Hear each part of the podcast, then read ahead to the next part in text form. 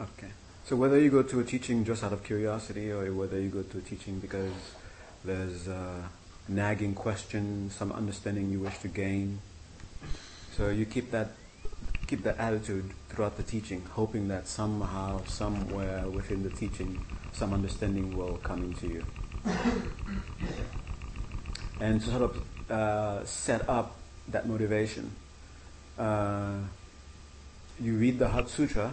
You read the Heart Sutra one uh, with with the intention. Uh, read the Heart Sutra more like a ritual.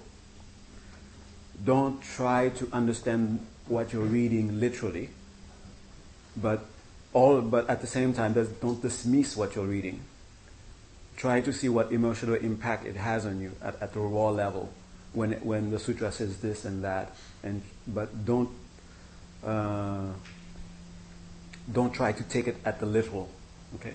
But understand that there's some meaning in there and let your mind try to go into that space where it looks for meaning. Okay?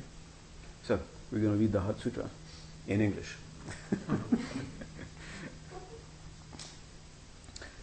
I prostrate to the mother of the conquerors of the three times, that perfection of wisdom, indescribable by words or thoughts, which does not arise and does not cease, in nature like space, whose objects belong to the individual subject's awareness. I prostrate to the exalted three jewels. The Buddha was residing in Raja Griha at Vulchapiti, together with a great assembly of monks and a great assembly of bodhisattvas. At that time, from among the variety of possible meditation objects, the Bhagavan was abiding absorbed in the samadhi called profound radiance. Also at that time, the Bodhisattva, the great Bodhisattva, the exalted Avalokiteshvara, was investigating the practice of the profound perceiving that even those five keys are empty of inherent nature. Then, by the power of the Buddha, the Venerable Shariputra inquired of the Bodhisattva, the great Bodhisattva, the exalted Avalokiteshvara, how should any son of the lineage trained who wishes to engage in the practice of the profound perfection of wisdom? The Bodhisattva, the great Bodhisattva, the exalted Avalokiteshvara then declared to Venerable Shariputra, O Shariputra, any son or daughter of the lineage who wishes to engage in the practice of the profound perfection of wisdom should view all things thus. Even those five skandhas should be regarded as being in essence utterly empty of inherent nature. Form is empty. Its emptiness is form. Emptiness is not something other than its form. Form also is not something other than its emptiness. In the same way, feeling and discrimination and compositional factors and consciousness are empty. Thus, O Shariputra, the nature of all entities is emptiness. They have no characteristics. They have not arise. They do not perish they do not improve. They are free of impurity. They do not diminish, nor do they increase. Because of that, O Shariputra, in emptiness there is no form, there is no feeling, there is no discrimination, there are no compositional factors, there is no consciousness, no eye, no ear, no nose, no tongue, no body, no mind, no visible form, no sound, no scent, no taste, no tangible object, no object of mind consciousness. There is also no I constituent, no mind constituent, up to no mind consciousness constituent. There is no ignorance, no termination of ignorance, up to no aging and death, nor any termination of aging and death. Similarly, there is no suffering, no cause of suffering, no cessation of suffering, and no path. There is no ultimate wisdom. There is no attainment. There is no lack of attainment. Because of that, O Shariputra, since there is no attainment, Bodhisattvas abide in reliance upon the perfection of wisdom. Because they abide thus, their minds have no obstruction and they have no fear. Having completely passed beyond error, they arise at ultimate nirvana. All the Buddhas who abide in the three times also fully awaken to the highest, the completely perfected enlightenment through reliance on the perfection of wisdom. Therefore, the mantra of the perfection of wisdom, the mantra of vast awareness, the highest mantra, the mantra that is equal to that which is has no equal, the mantra that pacifies all sufferings, because it is not false, know it to be true. The mantra of the perfection of wisdom is proclaimed. Tadyatha gate gate paragate parasamgate bodhi swaha. O Shariputra, a bodhisattva, a great bodhisattva, should train thus in the profound perfection of wisdom. Thereupon, the Buddha, Bhagavan, emerged from that samadhi and declared to the Bodhisattva, the great Bodhisattva, the exalted Avalokiteshvara, that he had spoken well. Well said, well said, O son of the lineage. It is just that, just as you have taught, so should one practice the profound perfection of wisdom. Not only I, but all the other Tathagatas rejoice as well. When the Bhagavan had thus spoken, the Venerable Shariputra and the Bodhisattva, the great Bodhisattva, the exalted Avalokiteshvara, together with the entire assembly as well as the rest of the world, comprised of gods, humans, demigods, and spirits, filled with joy, highly praise what the Buddha had taught.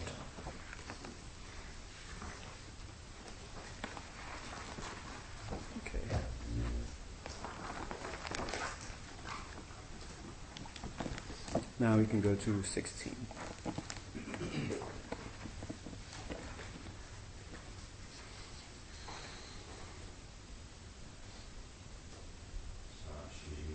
Forgive.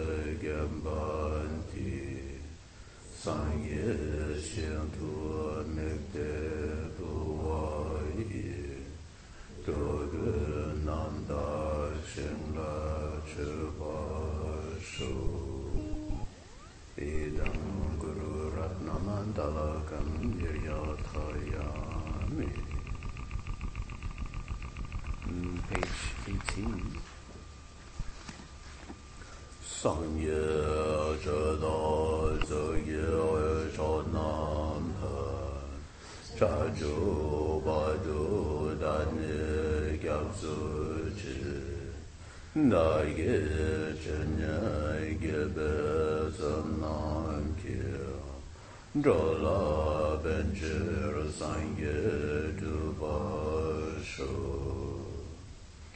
sāngi shēdā dzōgi shōnām lā dājū bājū dāni gyāngzū chī nāgi chānyā gībē tsānām kī rōlā bēnchir sāngi dhūbā shō zo yu cho nam la cha chu ma du dan nu gyam su chi na gi chen ye be sa nam gi ro la ben che sa ye du ba shu just once in english. I go for refuge until enlightenment to the Buddha, Dharma, and Supreme Assemblage. By the merit of listening to the Dharma, may I achieve Buddhahood for the sake of all beings.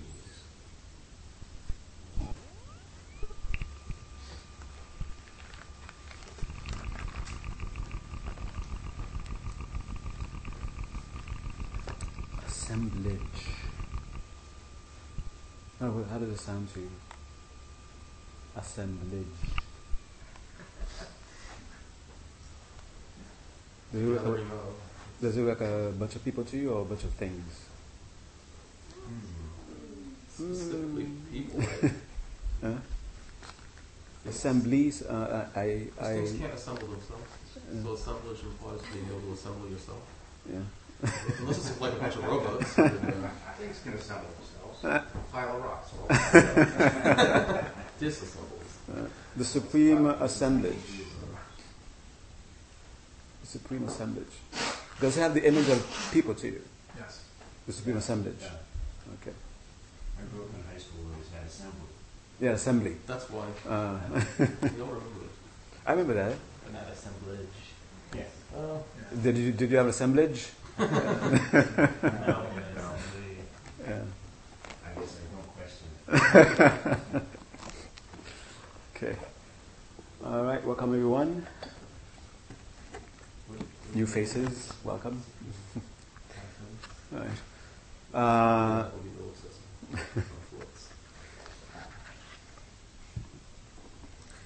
I went to a, a, a center in uh, in France. Uh, I've stud- I'm noticing that centers in the West who have, of course, they have some connection with uh, somebody from the East, Tibetan, Japanese, Chinese.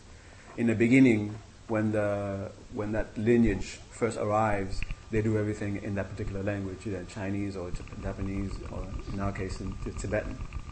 But uh, it seems like we are now sort of somewhat making a transition where the prayers are being recited in the language of the host country. So I went to a teaching where the, the teacher was Tibetan. No, he wasn't Tibetan. His father was Tibetan. He was Bhutanese. he was uh, he speaks English quite fluently, so he was teaching in English, and it was being translated to the French in French. Yeah. Oh, he was. Oh. Yeah. So, and the prayers, I started reciting the prayers in the, in the beginning in Tibetan, of course. It was very nice. Uh, so, some of the prayers I recognize, and uh, I was able to recite them because I memorized them in, in, in, uh, in Tibetan. And all of a sudden, somewhere, they started to recite the, the prayers in English. And I had to get myself a copy because I didn't, rec- I didn't memorize it in, in English. And then, sometime later, they started reciting them in French. So I really needed to get everything. Uh, and it was, it was very nice. So, uh, so it was, in a way, reciting in, in the Tibetan to say thank you to whoever uh, from the, the Tibetan uh, who came, who brought this to us. And then now we, are, we want to understand this, so they're reciting it in their own languages. That, that was my interpretation of it. Um, I've started to, the first place I've started to notice this is, uh, is what His Holiness, uh, just recent, uh, recently. I'm not sure how long he started doing this, but, uh, you know, they recite the Hot Sutra, they recite the Hot Sutra in Tibetan. And uh, recently the, the Dalai Lama has uh, uh, requested that the Hot Sutra be recited in the language of the, of, I guess, of the host the person who's who asked him to come teach. It's like if, if, if it's someone within the Chinese community, for example, so he would ask for the Suha Sutra to be recited also in the Chi- Chinese. But sort of for the Dalai Lama to sort of really get uh, a sense of a, a sense of the um, connection with the with, with the with the ancient past. So he asked that the Hot Sutra be recited first in Sanskrit, which is supposed to be the original language. And so in Sanskrit and then the host country's uh, language. And it was, uh, and I, I, I heard it recited a few times Sanskrit, Tibetan, and Chinese. And I thought the Dalai Lama liked the Chinese because it was, it's so melodious and it's so nice to hear. So I thought he was just, was just for the sake of the sound of it. And then uh, after, and once, I, uh, and I heard him ask that it be recited in uh, in English. Even though I uh, sort of know every the meaning of every word in the, in the Tibetan. I can translate it into English. But and uh, to hear it recited in a language that I am familiar with, it, it, it, had a different feeling. It had a different impact on my mind. Yeah. So, so I thought I should uh, continue that lineage, and I see that a lot of uh, uh so far uh, a few centers that I visited, I see that they're doing that also. So I think we should, maybe we should uh, pick it up. Okay. Yeah. So that's why I asked to recite at least once in English for the for the refuge. Okay. So at least we understand what we are reciting. okay. All right. Well, unfortunately for you, this generation we have Dharma texts that are in English. when I started uh, uh, studying, there were very few such things, and then the texts that were available in English, you couldn't trust them because they were they were translated by somebody who had no interest in the Dharma whatsoever, and they were doing it purely out of uh, either scholastic purpose or for the sake of criticizing something that they don't understand. You see how wrong they are. Look what they say, and they're saying something called Buddha, and what's wrong with them? Something like that. I'm not exactly, but so you couldn't trust, uh, you couldn't quite trust the uh, the text that were in English.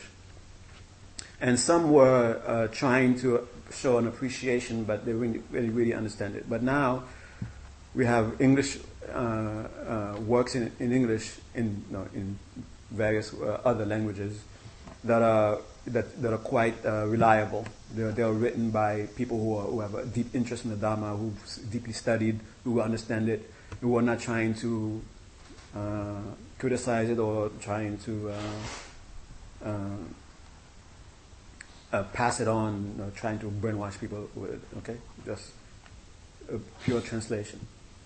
So we are. This is the text that we are uh, reading right now. This is what we picked. We started picking. We picked this up maybe for the past two Sundays. Uh, You, you said you got some texts? Yeah, we bought some. There's, uh, some in the hallway. Uh-huh. There's more in the library. Okay. six ninety-five. Okay, so if you want a copy, you can uh, you can get one from here. If you want to get one from here. okay. You can bring your copy, follow along, and then we'll uh, read it through and try to understand what is that being said in here. Ah, does anyone remember the, what page we reached?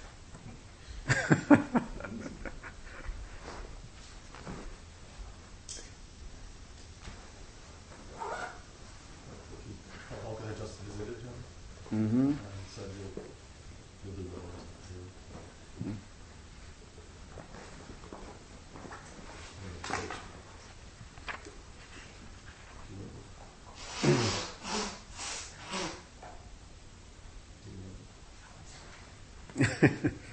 well, where are we?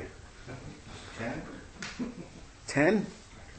I got a piece of paper at ten, and I got one at, a marker at thirty-four.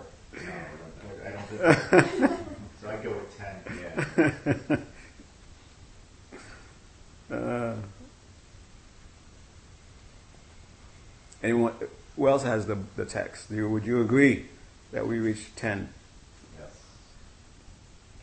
I hear one. Do I hear two?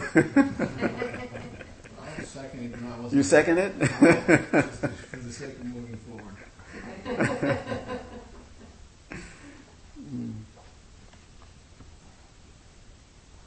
It is in the forward, Gus, you're right. Mm.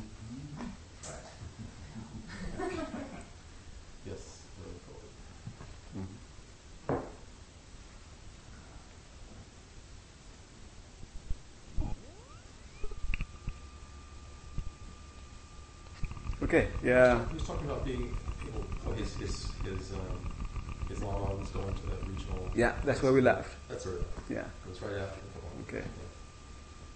Uh, now the Ganden Tripa, the, the last paragraph on page 10. Even though we're at page 11 already. the last paragraph on page 10.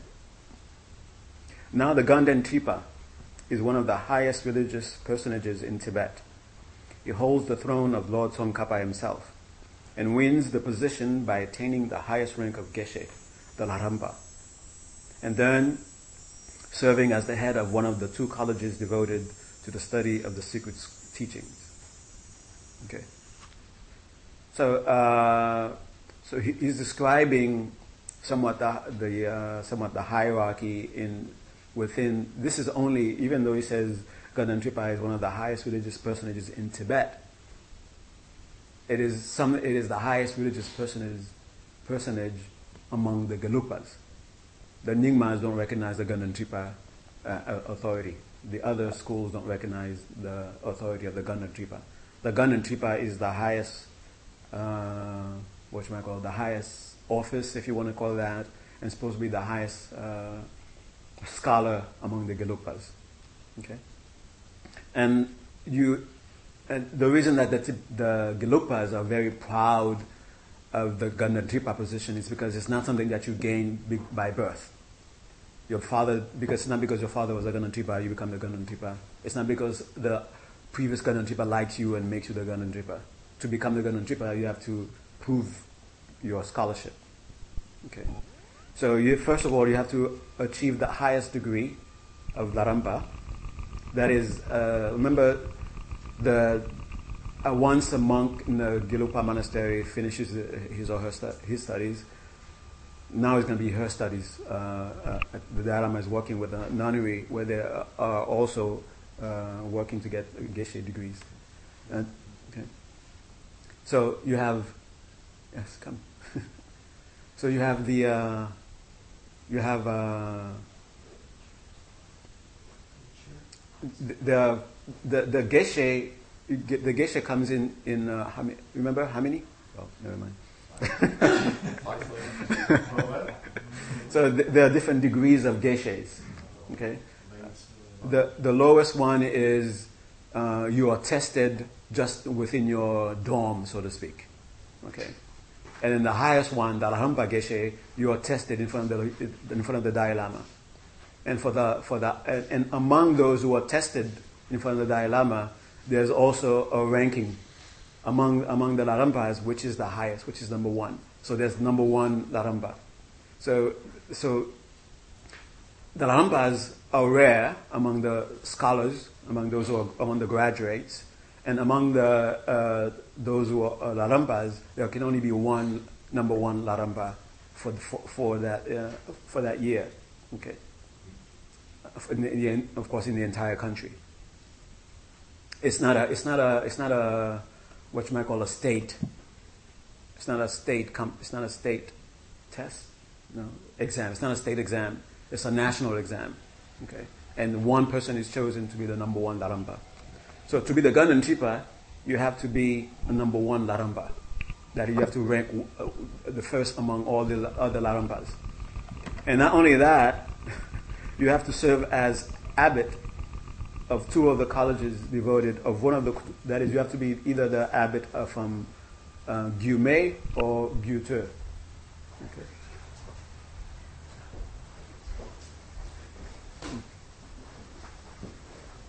Are you comfortable? You want more cushions? And here we go.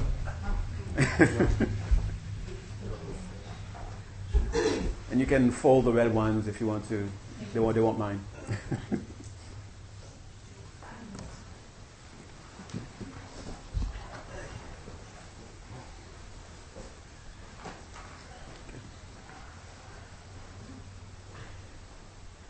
okay.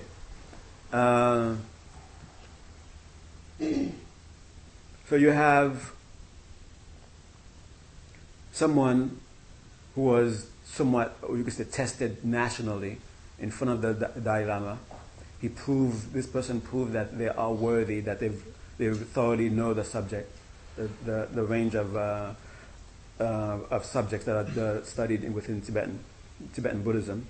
And after that, they have to uh, have been the abbot of one of the tantric colleges. Okay? And after that, then they become a candidate to be the Ganden Tripa. So you, you, you might hear so and so is a candidate for Ganden Trimpa. So and so is a candidate for Ganden Trimpa. That means uh, they have the same scholastic ranking as the present Ganden Trimpa. The present Ganden Trimpa. Now, after, and from among these these these were uh, uh, candidates to become Ganden Trimpa, then the Dalai Lama chooses.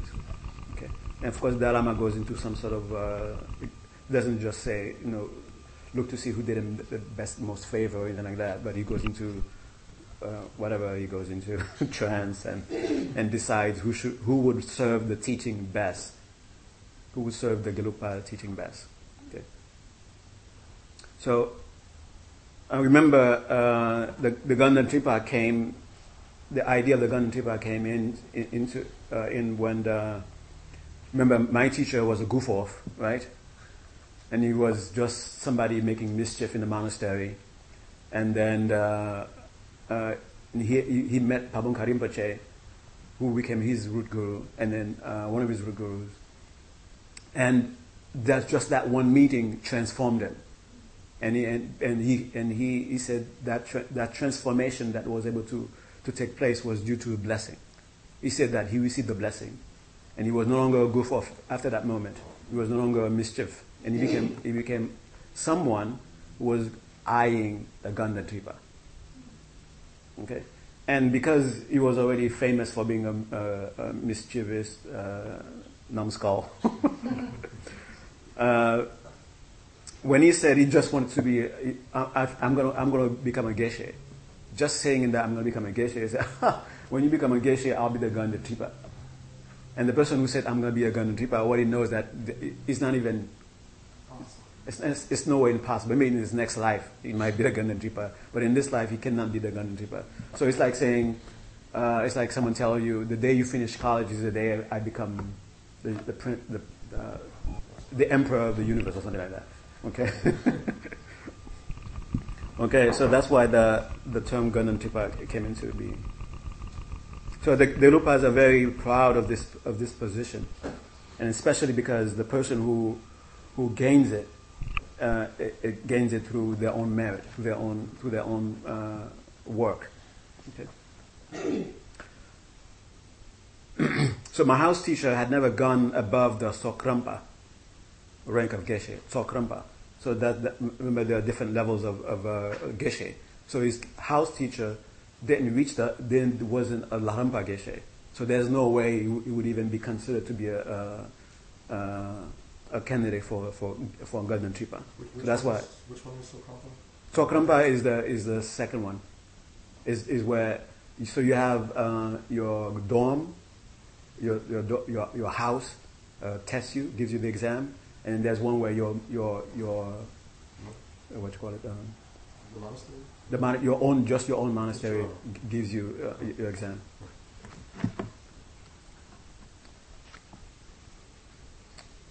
So, since he never gone above the Tsokrampa rank of Geshe, so could never have become the Ganden Tripa anyway. And we both knew it. I got angry. In a good way. And swore to him that I would not only become a Geshe, but a Larampa. Geshe as well. In my later years, after I had passed the Larampa examination with highest honors, Geshe Namdol used to come a little used to come a little sheepishly and ask in a roundabout way if I could help them pick a good topic for the day's debate. this was the great gift I received from Pabonka Rinpoche. I attacked my studies with a passion, keeping my mind on the shortness of life and the value of helping others. Up to this time, I had been the house scribe, sort of a clerk who wrote anyone's letters home. To save time of, for my studies, I took my costly pens and paper one day and in front of my hundreds of housemates give them give them away to anyone who could take them. Then things got serious with the government's plan to send Geshe Namdrol and me to the monastic post in South Tibet. The tenure of the position would be six years, and I calculated my potential loss. One remaining year in the special topics class for the perfection of wisdom. Two years in the class, okay, now he's giving you a list of the things that he's, that's, that are left for him to study. in the curriculum. Special topics, class for the perfection of wisdom. Two years in the class on the middle way or correct view. And the final two years in the classes on transcendent knowledge and vowed morality. All extremely important Buddhist topics. It took some courage, but I went to my teacher and begged his permission to stay and continue my studies at Sera Me. So what he was doing was also turning down. Remember, in the beginning, he said he was such a goof off, but because he knew how to read and write, that's why he was being asked to take to, to be the assistant for his uh, a housemate who was the house teacher who was being granted a post uh, somewhere in South Tibet. And uh, as as the assistant, he would get a little salary. Okay, he could continue to goof off and have the money on top of it. Substantial salary. Yeah. So now he's turning that down because he, because he, he, he received this blessing and now he's he sees now he's gunning for the highest degree that the, that can be offered. Okay, and that's for him that's more important than that lucrative uh, uh, position. So to everyone's amazement, he agreed and chose my happy-go-lucky groupmate to accompany him instead. He turned over to me the keys to his apartment and left much to the dismay of, of all our neighbors who were convinced I would destroy the entire place. Soon, though, they were calling me Galawang Chun, Chunze, something like the bookworm from Galawang. Okay. And my studies had improved enough that I was able to obtain a mixel. Okay. A special release from all duties so I could devote every minute to my coursework. Uh, uh, uh, when I became a monk, I had two friends of mine who became monks after afterwards, and it was like you know in consecutive order. Uh, uh, the last one, uh, when he became a monk, he wanted mixel. he didn't want to have to do any duty other than study. okay. So the, the mixel is, uh, is uh, when they see a, a student, uh, um, someone like a who's what's that word? Pro, pro, uh, Prodigious. prodigious. When they see a prodigious uh, student who is who is very good at, at who is very good, so the duties of having to because in the monastery they rotate the duties. Who gets to wash the dishes this time? Who gets to uh, clean the floor this time? Who gets to go and buy uh, produce this time? Who does, who, do, who does the cooking this time? So these duties are rotated. And when, when you get them, of course, you, you keep, you're supposed to do it for a certain uh, period of time. It's not like a once every weekend or, or things like that. You get it for that, for that month or for that, uh, uh for that year. So, because he was such a good student, he was given a mixel. He said, ah, you're, you're already making use of studies so you, you don't have to be bothered with having to do any of those other monastic duties. Okay. So I can say, I can say it was here that my life turned around for three reasons. Pabongka Rinpoche had put some renunciation and other good motivations in my heart. I had given up wealth and position to pursue spiritual studies, and I had gained the free time to devote myself to practice. In this last category of leisure, I would include the fact that I finally got out from under the influence of my prankster roommate, and also had the good fortune to meet the venerable Jampel Senge. Okay, and that, and this is the reason you probably uh, heard or read that uh, uh, keeping good company promotes your spiritual practice. And it doesn't mean that you know you should have. there are some people you should make enemies, some people you should make friends is that uh, uh, when you hang out with this person and this person only wants to do this kind of activity, which is not uh, promoting your spiritual practice, and perhaps you shouldn't hang out with that person too much. And if you find someone else who uh, who's of a like mind, who who, who, uh, who will whose uh, association will help you promote your studies, then you hang out with that person. So that way you can help each other. Okay if you cannot influence the other person to give up those uh, those uh, those uh, activities, then it's best for you not to hang out with, with them because they, you will not help them because they want to have fun, you know, and you're not you're not any fun. And then uh, so leave them alone so they can find someone else so, so they can hang out with and have fun. Okay. As monastic customs go, Jampel Sengye's class, which was a year ahead of mine, had joined, had been joined with my own at a certain point in the curriculum. And this, ha- this is something very strange thing. Uh, I, I think I sort of understood it because I, uh, in the very, very, it, does this happen here in, in, in, the school system here? That, uh, like I said, I don't know if it, I don't know if it does. There's a point where the class gets to be so small and they join it with another class that's also that, that has shrunk, and they join them into one into one class. Does this happen here? This is school system here? Yeah. If Vermont it does. Not in school. Not in public school. I don't know. Yeah. Maybe private school. Yeah. Yeah. Yeah. Okay, yeah. So this happens in the monastery a lot. So even though someone is a year ahead, that is, they started studying a year before you, their class shrinks to such an extent that you know, people start falling out, start falling off the, the class because they either they can't keep up or they get too distracted with other things. So, uh, so the, the ones who, who stayed, uh, uh, so they, they join them with a, a, class below them, so the number, so they can have a sufficient number of students. Uh, the class that I joined was combined with three other classes because the, the dropout rate was no it's not like they drop out uh, out of the monastery; they just drop out of, cl- of attending classes. They got to either they, they, they, they picked up some sort of duty that sort of uh, make their studies so uh, they become a prior, more, more of a priority than their studies. Okay. So there are there are some students in the class that I joined who were two years ahead, and then we were forced to join each other. So, the, so in a sense, we, the ones who were uh, lagging behind were forced to accelerate, and the ones who were uh, uh, uh already ahead had to slow down a little bit.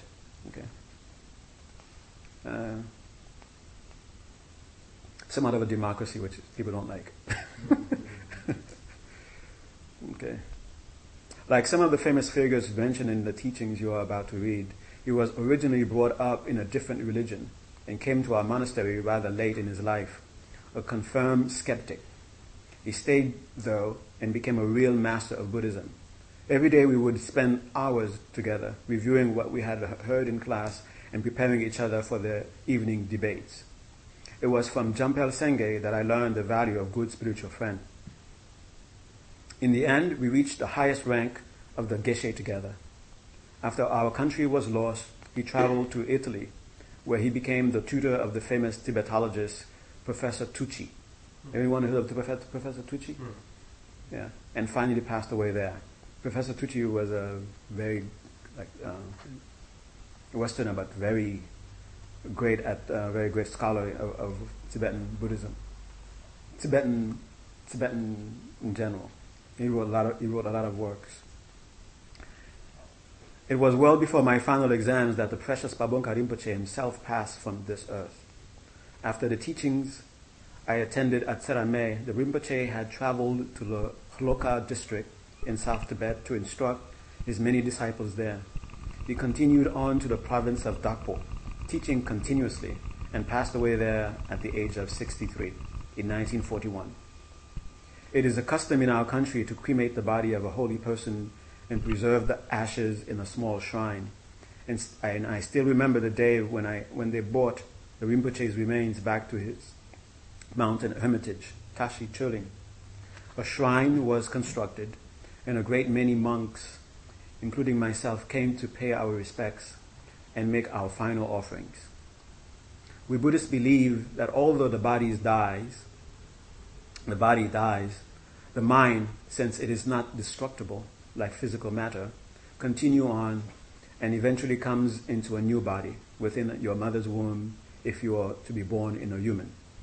We believe that great saints can select their birth and that our, then uh, that out of compassion they will choose to return and teach their disciples again. If this will benefit them. Thus it is a custom for the disciples to seek the help of some great wise man and go out to find the child who is the reincarnation of their teacher. Uh, there's this cute little documentary film called uh, Unmistaken Child. Unmistaken Child. Have you seen it?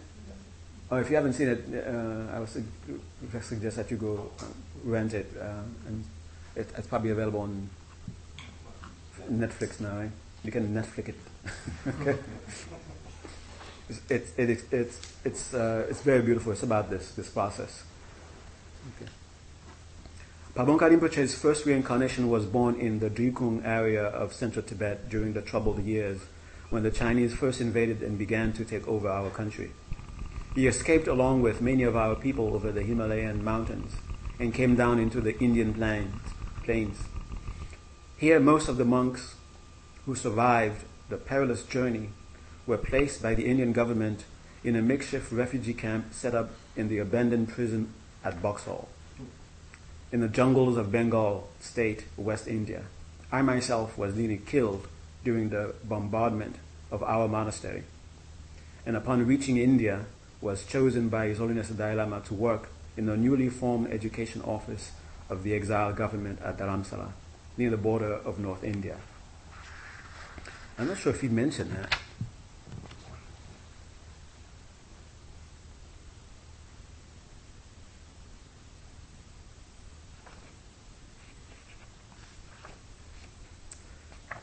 Maybe uh, that's not in here, but uh, Rinpoche. Uh, well, when I say Rinpoche, there are so many Rinpoches there. I don't know which Rinpoche I'm referring to. Okay. so the one here in this one in this book, this Rinpoche, he uh, when he was when he became so uh, serious about his studies, he almost drove himself crazy. Uh, I'm, I'm not sure if it's in here somewhere, but there was a time that he was so much into his studies that he was uh, uh, not sleeping enough. He got to the point where he almost lost his mind. He one he just got up one night, looked out the window, not not with the intention of committing suicide. He just walked through it. Yeah. Is that in there? Yeah, he just walked. ended up. Ended up on the ground. I think he was reading a book at the time. Yeah. Yeah? Yeah. Well then, okay. Yeah. He He was was. just like pacing around his room with a book and then just walked through the window because he was. Oh no, no, it wasn't that because he was so engrossed in the in the in the text. Oh no? No. He he he, he, he his mind was not here. Yeah. So he wasn't observing what was around him. But also, but but his but his mind was. Uh, you ever try to understand something and then you rack your brain around something? You you I mean you really beat your mind. And so it was he was forcing himself. He wasn't he wasn't taking it easy. And after that he was forced to take it easy. Right. Okay. Because Oh, n- n- not just f- from, uh, I mean, his, his uh, physical injuries w- w- wasn't that bad, so to speak, but it was bad. But I mean, it's not like he had uh, uh, injuries that he sustained for the rest of his life. But it was that, uh, the condition of his mind that made him go through that. I mean, if it was, I mean, if it was in some, uh, you know, NY University and he was uh, at the you know, fifth floor or the higher than that, and he could have you know, died from that. So he was told to take it easy. That it, it, it it's what you hear. Uh, too much of anything is not good. So he was studying too much because of the earlier experience he had with studies. So I guess, I guess a sense of guilt, a sense of trying to make up. So he was really forcing his mind, forcing his mind, and his mind just couldn't handle it, and he, I say, cracked. Okay. Right. Uh, now we are in Boxall, India, the Boxall prison. Uh, remember, the, you know the story of Boxall? Well, uh, it was uh, it, it was it was a, it's actually a beautiful place. it was it's a it was a prison built by the British when the British were there. colonial, during colonial time. Yeah. So since the uh, the uh, Indians uh, at that time didn't really have any place to uh, accommodate them, and since this place was, was there already and it was it was roof, so they decided to house the uh, the Tibetans there. So when my teacher uh, became the what was that?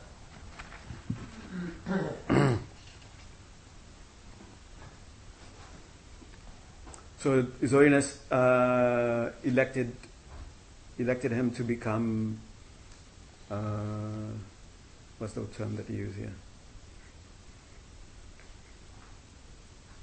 Yeah, newly uh, to work in the newly formed education office of the exile government of Dharamsala near the border of northern India. So what my teacher was, uh, the job that my teacher ended up doing, that I didn't know about until later, that he wrote the textbook for uh, for secular studies. So he, he wrote, he was, among, I guess, among the delegation who wrote textbook, grammar textbook, uh, the, the, mostly grammar, grammar, poetry, and a little bit of, of Dharma. And he wrote the, the, he wrote the textbook for like children who were just learning, just learning how to, just learning how to read. And he was also a teacher. And I've met a few uh, people who were his students.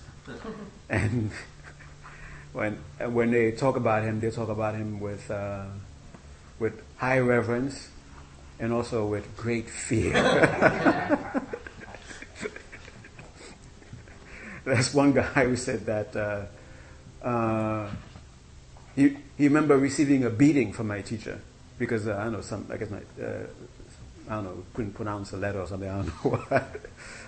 Uh, and he said, even though he, he, there was rage, he saw rage in my teacher's face, and he saw the, the, the hand of my teacher uh, lending and lending, but it was, it was just the emotion of it that was, that, that was, that was uh, painful. But physically, even, even, even though he saw the, the hand, the, my hand lending on his, on his body, with, with, his, with, uh, with the rage in his face, he didn't feel anything. so I think uh, it was like saying, okay, if you think this is scary, you don't really want to know what the, the feel of my fist on your body is going to feel like. So uh, uh, he was a, um, yeah, he was fierce for a very long time. Uh, Buxar prison had been built many years, oh there it is, many years by the British during their rule of India. It was a massive structure of concrete and huge iron doors built purposely in the middle of nowhere. Mahatma Gandhi and Mr. Nehru, the leaders of India movement of independence, had been among the distinguished inmates. India is a poor country, but did her best to help us refugees. The prison was the only immediate housing they could find in their overpopulated land. The jungle weather was hot, steamy, and humid, the complete opposite to our, to our homeland. Like the delegations of the trans, translators who had come to India over a thousand years before to bring us back an alphabet. The majority of our monks came down with tuberculosis and other tropical diseases. A great many died. Buxall prison did have one advantage though total solitude. And for the first time in history, great scholars from all the many traditions and monasteries of Tibet were thrown together in one place. For over a decade, in this environment, the second Pabongka Rinpoche excelled in his studies and before long was himself teaching the other monks such subjects as grammar and composition. He stood for his Geshe examination at an early age and, dis- and distinguished himself. During these examinations, he seemed weak and in some pain, and immediately after their completion was hospitalized with a serious case of tuberculosis. To the dismay of all the monks, he suddenly died.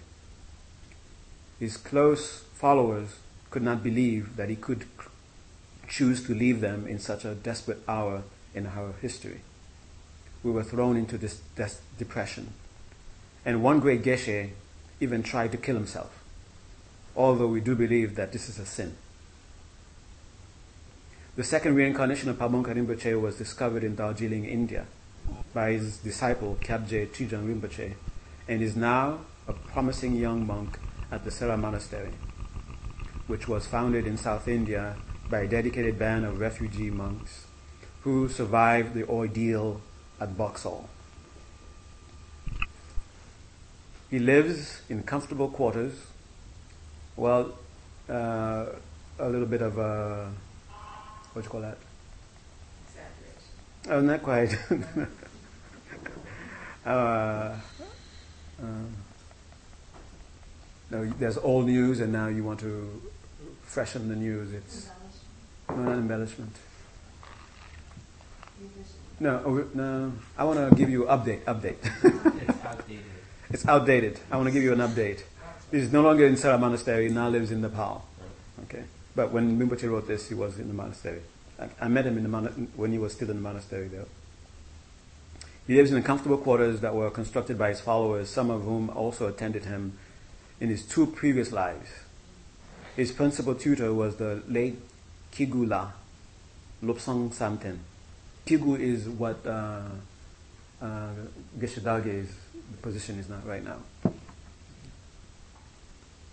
Who also served as the leader of the New Galwan House and directed, director of the Sera Me Scholarship, Scholarship Fund, which I and my own student have established for the continuing training of, of young monks in our traditional course of study. Okay. Uh, anything that we read about, something that was said that you'd like to get more information on?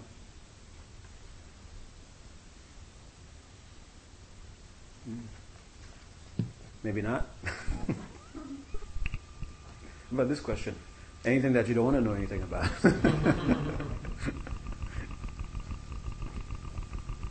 Should we continue with the forward? There's a few more, uh, few, few more pages left. Should we continue? Yes. Okay. So we'll continue with the uh, with the forward, beginning with the forward. Uh, so it is now more into getting into uh, this book.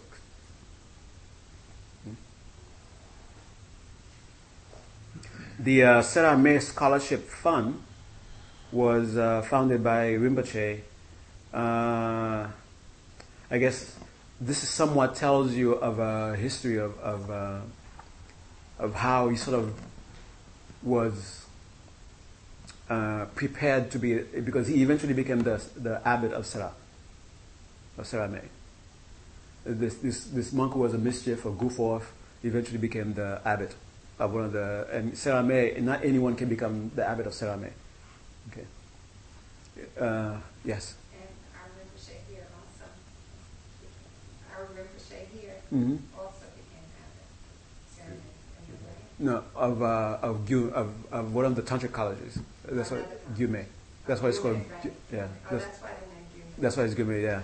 Gyume Rinpoche means the the precious one who was the abbot of Gyume. Yeah, Gyume College. Okay. It's equal, equal. It's equal. It's Yeah, yeah.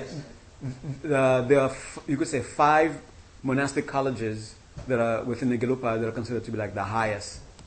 It's uh, Sera, uh, Ganden, Drepung, and then you have the two tantric colleges, Gyume and Gyuto.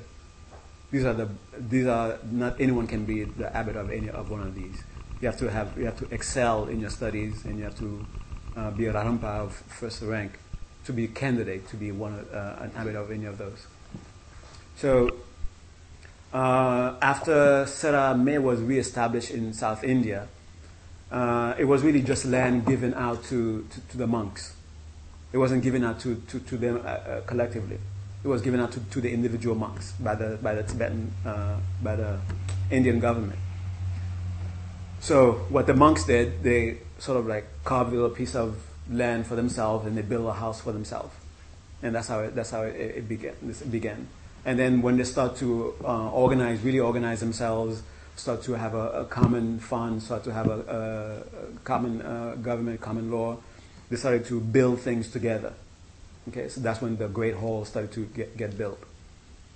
But because those individual houses are uh, private property of those individual monks who live there, they treated it like they would treat private property. So they would hold on to it tightly. Some of them uh, give them up so that the monastery can, can grow, or if, if it's in the way of a road somewhere. But some of them really held on to them real tightly.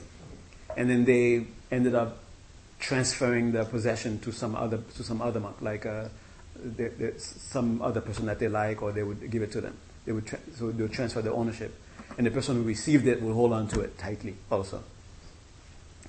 And then, because, and then, and and uh, before uh, Rinpoche was the abbot of of of of, of Sera, there was all because they were really just trans, really newly transplanted from from first of all from uh, from Tibet and then to Boxall prison. They spent a, a, few decades there, and then they were scattered, and then now they were sort of reorganizing themselves now instead of the land that was given to them by the government. Uh, so it was really every man for himself kind of situation. If you didn't have someone to give you food, you would starve in the monastery. And when my teacher came in, into play, he, he, he established a common fund, he established common kitchen. And for the first time, no one uh, who's studying there can, can, can, can be accused of, uh, well, uh, can be said to have died of starvation or can, can say that they, are, they don't have anything to eat. And, uh, and this is where we are connected to that because the fund was, like I said, uh, he, uh, he established the fund through some of his students. So through campaigning with, with uh, Westerners, Westerners, they established a fund, and the fund was put in a, in a bank, and then, so from the, I guess we call that an endowment. Mm-hmm. So from the, what do you call that? The interest that they get from the, from the, from the, from that. they would they, they would they would they buy food, and and also he, he established a, a, lot of things to sort of really get it to be like an organization, and you can see how this was from his this a training that he got from when he was first of all the the house letter writer, so that sort of sort of given some sort of administrative uh, uh, uh, skills, and then when he when his house teacher left and he became the, so he sort of took over that house. So that sort of gave him the, the, the, uh, the, the, skills that he needed that would eventually help him once he became a Larampa Geshe to also become the abbot. Okay. And, he, uh, he, he sort of recognized that yes, we have to make sure the studies go well. We have to make sure that the lineage uh, are, are, preserved. But if, if we don't take care of the things that, you know, the, uh, the housing, the, the health, and, and if we don't take care of these things, then never mind trying to preserve the lineage because it's going to go away. There won't be any bodies holding the lineage. So he made sure that the, uh, the, the, scholarship fund, the way he established it was, uh, you would get someone to sponsor a, a monk. But that also became uh, very uneven because you you, uh, you were you were given a, a bunch of pictures yeah. and you say okay choose one of these monks and to be uh, uh and to sponsor. And of course you will choose the one that you like from the picture and those you don't like unfortunately there might be one or two or more that people just in general don't like and that person will not get sponsored. Okay? So to you abolish that, you just create just just give money for food, and the money and the, and the money was put in an endowment, da, da, da, and, and because of that, uh, uh, the Rinpoche here was a young monk at that time. Uh, not not young in, in the sense like you know like a little toddler kind of young, but he was a, a young monk when Rinpoche was uh, was the uh, was the was the was the abbot and he remembered Rinpoche instituting this. And a lot of, uh, of, of, monks uh, remember Rinpoche for, for that. So uh, you could say almost save them. Save them because he, he, he, he was very good at, administra- admin, at administration. And he was able to help, sort of help give them a, a model to follow. Okay, uh, whatever model they had in Tibet was gone. Maybe the the abbot or whoever the, knew those things, who were doing those things, they probably died in Boxall or something like that. Okay. And now uh, the, the beautiful thing about the monastery is like they are copying each other. So oh, they're, they're doing that and it's working for them. Let's do it too. So a lot of monasteries now starting to have a common kitchen. They're starting to have a common fund for everybody. Okay. And even in Tibet, uh, it, wasn't like that. In Tibet, every monk was sponsored by somebody because you know society it was like a, it, it was uh, because the monk is supposed to be going out. You're supposed to get up in the morning go out with a begging bowl and get food. That's how you're supposed to feed yourself. But that was that, that wasn't the practice in Tibet, since the, it was a, a, mostly Buddhist Buddhist Buddhist uh, society, and they understood that. So the people would, you know, just like the the, the churches here. I mean, they, they are kept by the members. So, uh, so in Tibet, they didn't have to worry about having a common fund.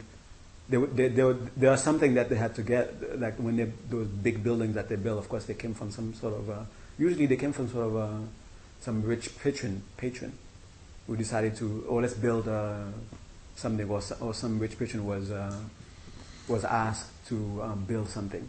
Okay? But for, for the most part, if you didn't have a sponsor, even back in Tibet, you, you, you could starve in a monastery. And now they're in a country where they're not, they don't have their Tibetans uh, around them to help them. So they, they had to come up with a, a different method okay, of surviving. Okay. Ah, yeah. Mm, I think, uh, yeah. What is the tenure of an abbot? And uh, how long are you an abbot at a particular monastery? Uh, it, the, the different monasteries have different, uh, different, different, different tenure. Uh,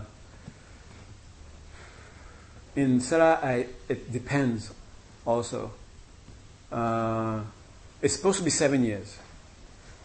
And some, some, some, some uh, abbots, uh, like for example, uh, Rinpoche, uh, was, was the abbot for like, for just two years.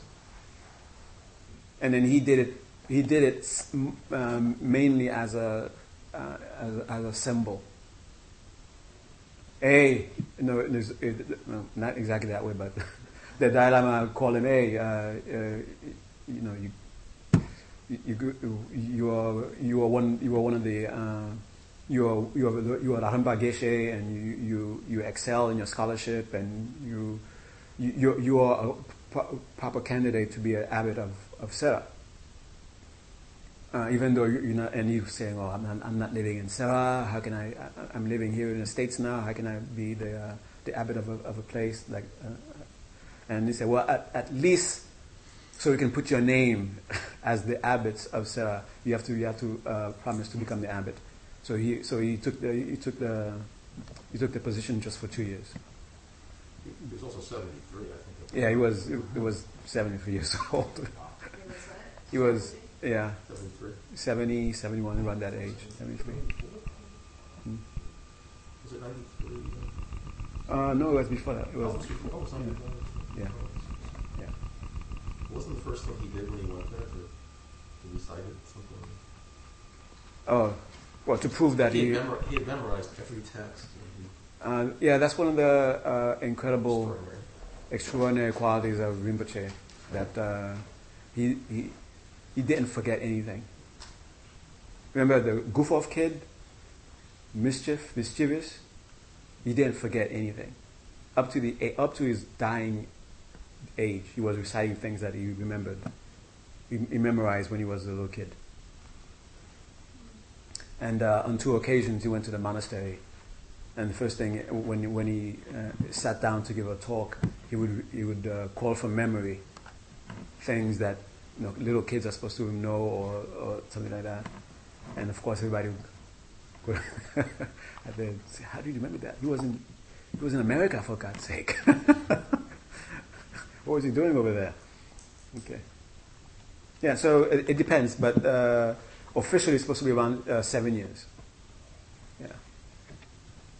Uh, uh, the Rinpoche here, he was called uh, the Buddha, Buddha, Buddha uh, abbot. You know why he was called the Buddha abbot? Yeah, yeah, anyway. Yeah, it was it was so compassionate, it was so loving that they fought. Well, I say forced it, but they asked him to be the abbot again the following. Yeah, they asked, he, he served two terms, and he was about to serve three terms. And he said, well, "Come on, guys." Yeah, they yeah, yeah. They want him to be like like abbot for life or something. uh, when you find a good abbot, you know you can't let him go. okay. Yes, the one. Yeah, Rinpoche. Yeah. So he served two terms as abbot of uh, Gyume. So he knows Gyume forward and backwards.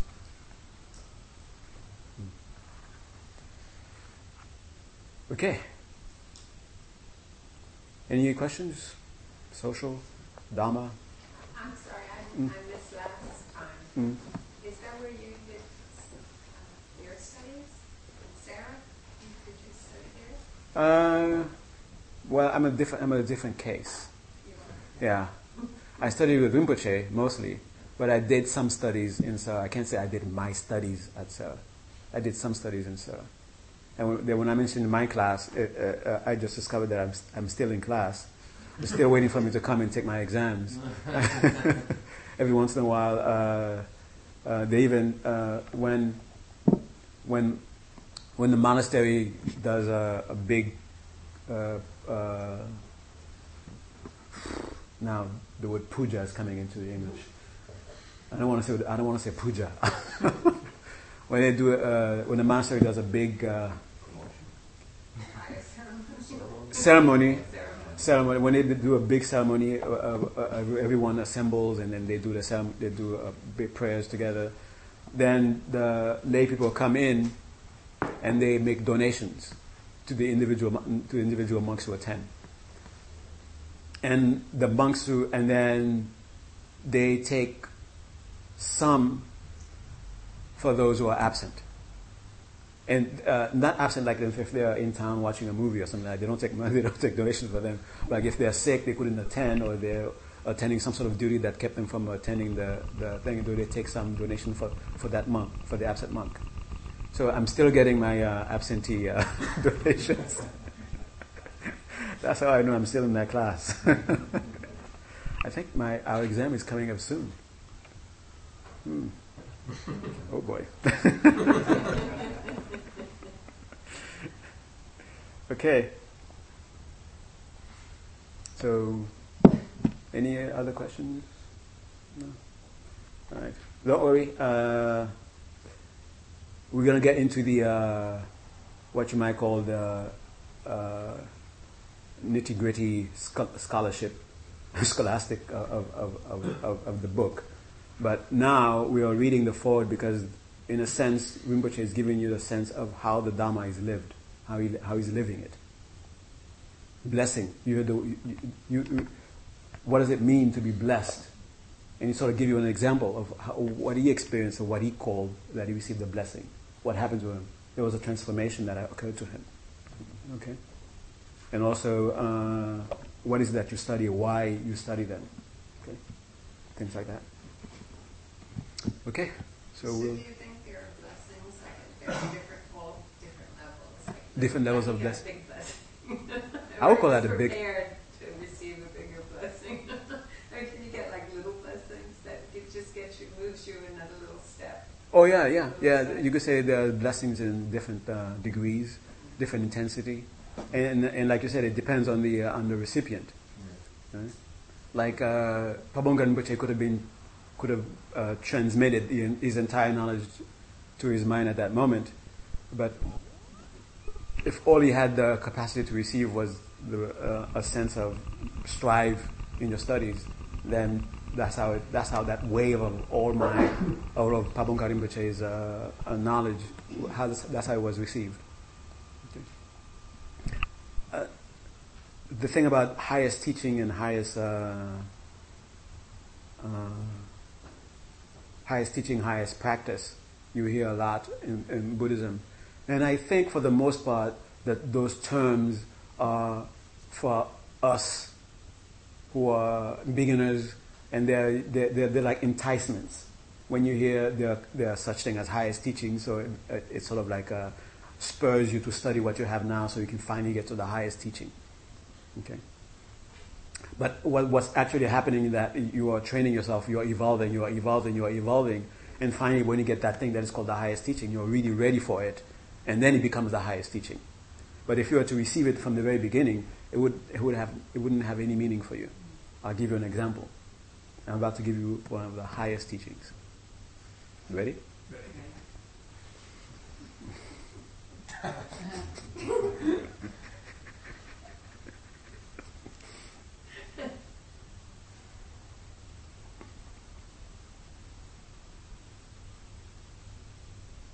Look at the blue sky. Do you hear the wind blowing?